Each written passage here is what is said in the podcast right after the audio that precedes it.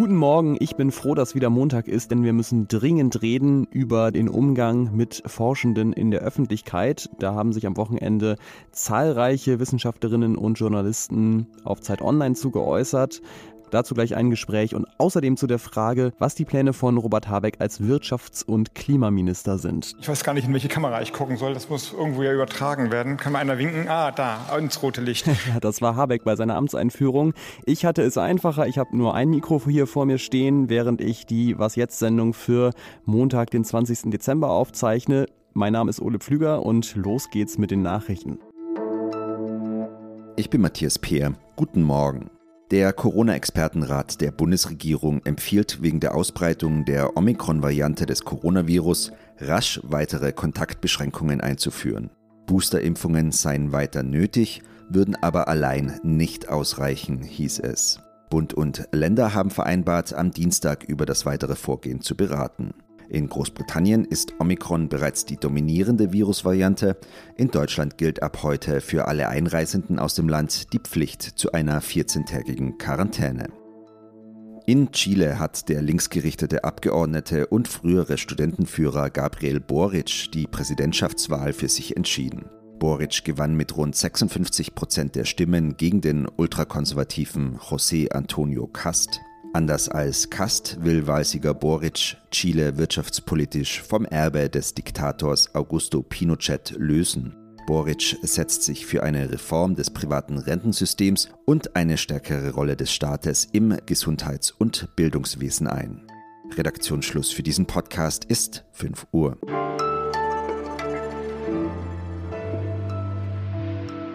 Eine große deutsche Zeitung bezeichnete letzte Woche führende deutsche Wissenschaftlerinnen und Wissenschaftler als Lockdown-Macher, was natürlich unter anderem deswegen falsch ist, weil über Lockdown oder nicht immer noch die Politik unterscheidet. Es gab 94 Eingebungen an den Presserat, deswegen der hat ein Verfahren eingeschaltet.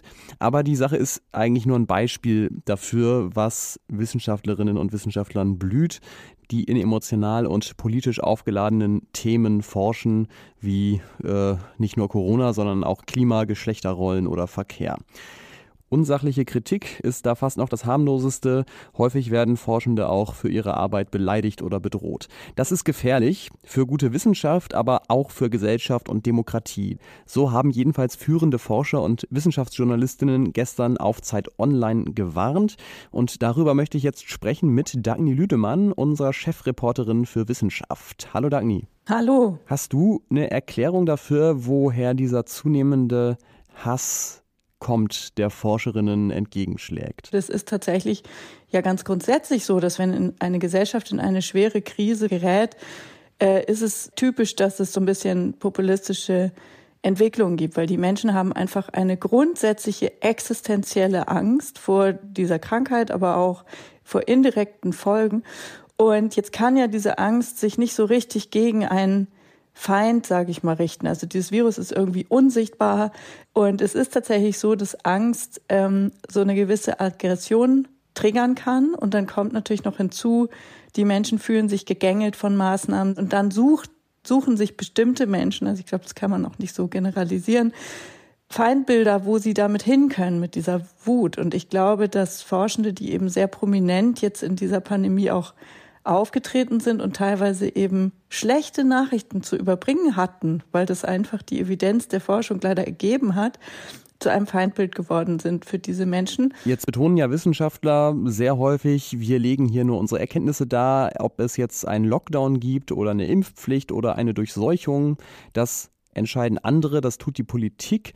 Ähm, sind Sie denn wirklich so unbeteiligt an diesen Entscheidungen, wie es manchmal klingt? Es ist natürlich nicht so, dass die Expertise von Forschern äh, keinen Einfluss darauf hätte, was die Politik entscheidet. Und darüber können wir ja auch total froh sein. Also mal äh, so gesehen, wir wollen ja eine Corona-Politik haben, die möglichst evidenzbasiert gemacht wird. Insofern finde ich das immer so ein bisschen schwierig zu sagen, dass es diese zwei Welten gibt. Denn natürlich äh, nehmen Forscher, und das wollen wir ja auch, Einfluss auf die Politik. Was da aber, glaube ich, oft vergessen wird, ist erstmal, wenn Politiker über Maßnahmen entscheiden, dann schauen sie natürlich nicht nur auf das, was Epidemiologen sagen oder Virologen sagen, sondern sie schauen natürlich auch, was bedeutet das sozial, was bedeutet das für Familien, was bedeutet das für die Wirtschaft und welche ethischen Fragen spielen eine Rolle. Und letztlich ist es natürlich eine Mischung aus vielen Erkenntnissen und anderen Kräften, die dann eine Rolle spielen, äh, was am Ende entschieden wird. Was ist denn dann die Lösung? Also wie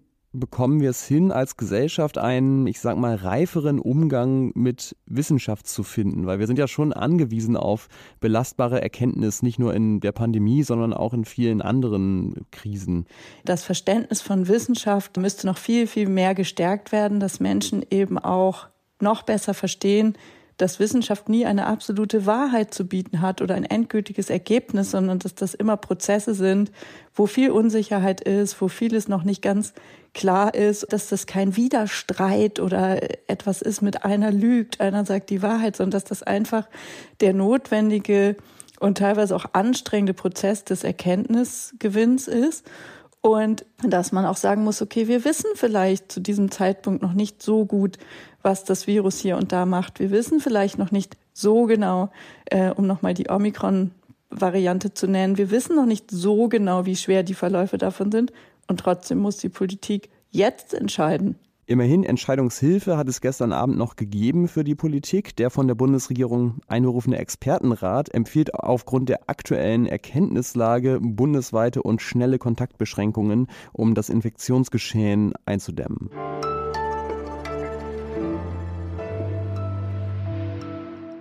Und sonst so?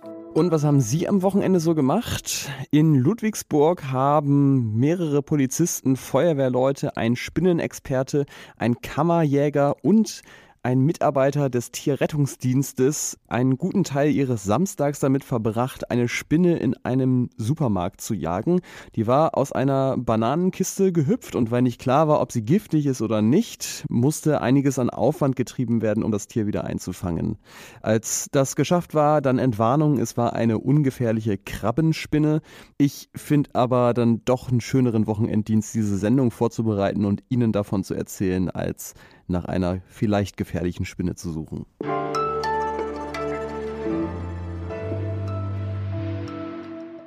Robert Habeck hat dieses Jahr gleich zwei große Ziele nicht erreicht. Er wäre ja sehr gerne Kanzlerkandidat der Grünen geworden. Wir beide haben uns darauf vorbereitet, wir beide wollten es, aber am Ende kann es nur eine machen. Das wurde dann aber Annalena Baerbock.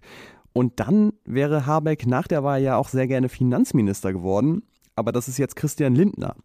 Trotzdem würde ich gerne auch mal so scheitern wie Robert Habeck, denn er hat es nicht so schlecht getroffen, ist jetzt Kombiminister für Wirtschaft und Klimaschutz geworden. Das heißt, er wird trotz allem Deutschland politisch prägen. Und wie er das anstellen will, darüber spreche ich jetzt mit Petra Pinzler aus dem Zeit Hauptstadtbüro. Hi Petra. Hallo.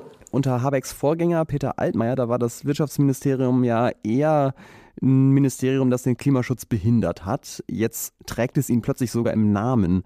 Wie geht denn Habeck diese Neuausrichtung an?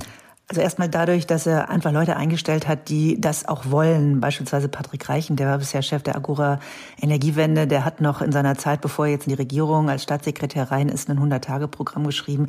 Also er hat eine ganze Menge Fachleute jetzt dabei, die, wie gesagt, Klimaschutz wollen. Und das ist ein großer Unterschied zu vorher. Denn vorher war man immer nicht so ganz sicher, was das Ministerium eigentlich will. Und das Zweite, was ganz wichtig ist, dass er sagt, er will wie beim Skat über die Dörfer gehen. Also die Leute davon überzeugen, dass das jetzt nötig ist, dass wir beispielsweise beim, bei der Windenergie massiv dazu bauen. Schwierig wird es trotzdem. Die Ampelkoalition hat vor, klimaschonender zu wirtschaften, ohne allerdings, dass sie dabei auf Wachstum verzichten will. Und abgesehen davon, dass nicht so ganz klar ist, ob das klappen kann, wo liegen denn da die Probleme für Habeck? Also ich glaube, man kann es am einfachsten klar machen mit einem Beispiel aus den Städten. Wenn wir, wie die neue Bauministerin das will und wie die Ampelkoalition das ja auch beschlossen hat, 400.000 Wohnungen im Jahr neu dazu bauen und wir wollen aber gleichzeitig in den sich immer mehr erhitzenden Städten im Sommer noch einigermaßen gut wohnen, dann ist da schon der erste Widerspruch, denn dann brauchen wir grüne Freiflächen und nicht zugebaute Flächen. Und das setzt sich in ganz vielen anderen Bereichen fort. Wie gehen wir mit den immer knapper werdenden Flächen um? Wie gehen wir mit dem Artenschutz um? Also es gibt viele Punkte, die jetzt nicht direkt unter den Klimaschutz fallen aber schon unter die Frage, wie gehen wir mit unserer Natur um? Und da wird es noch ordentlich krachen. Denn die ersten Naturschutzverbände sagen ja schon, mm, also so ganz doll finden wir das jetzt mit dem Zupflastern der Natur mit Windrädern dann auch nicht. Und traust du ihm zu, dass er das lösen kann? Also ich wüsste nicht, wer es im Moment besser könnte. Er ist ein smarter Politiker, er ist ähm, bekanntermaßen ein wahnsinnig guter Redner. Er kann Leute überzeugen, er hat das in Schleswig-Holstein auch bewiesen. Da ging es mal um eine Stromtrasse, wo die Naturschützer sehr dagegen waren und er hat dann am Ende einen Kompromiss gefunden.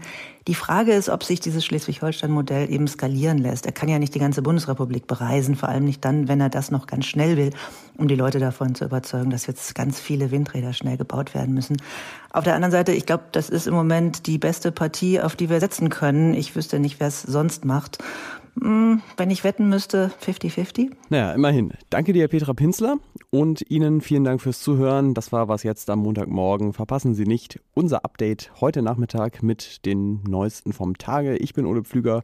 Freue mich über Mails an wasjetzt.zeit.de. Tschüss und bis zum nächsten Mal.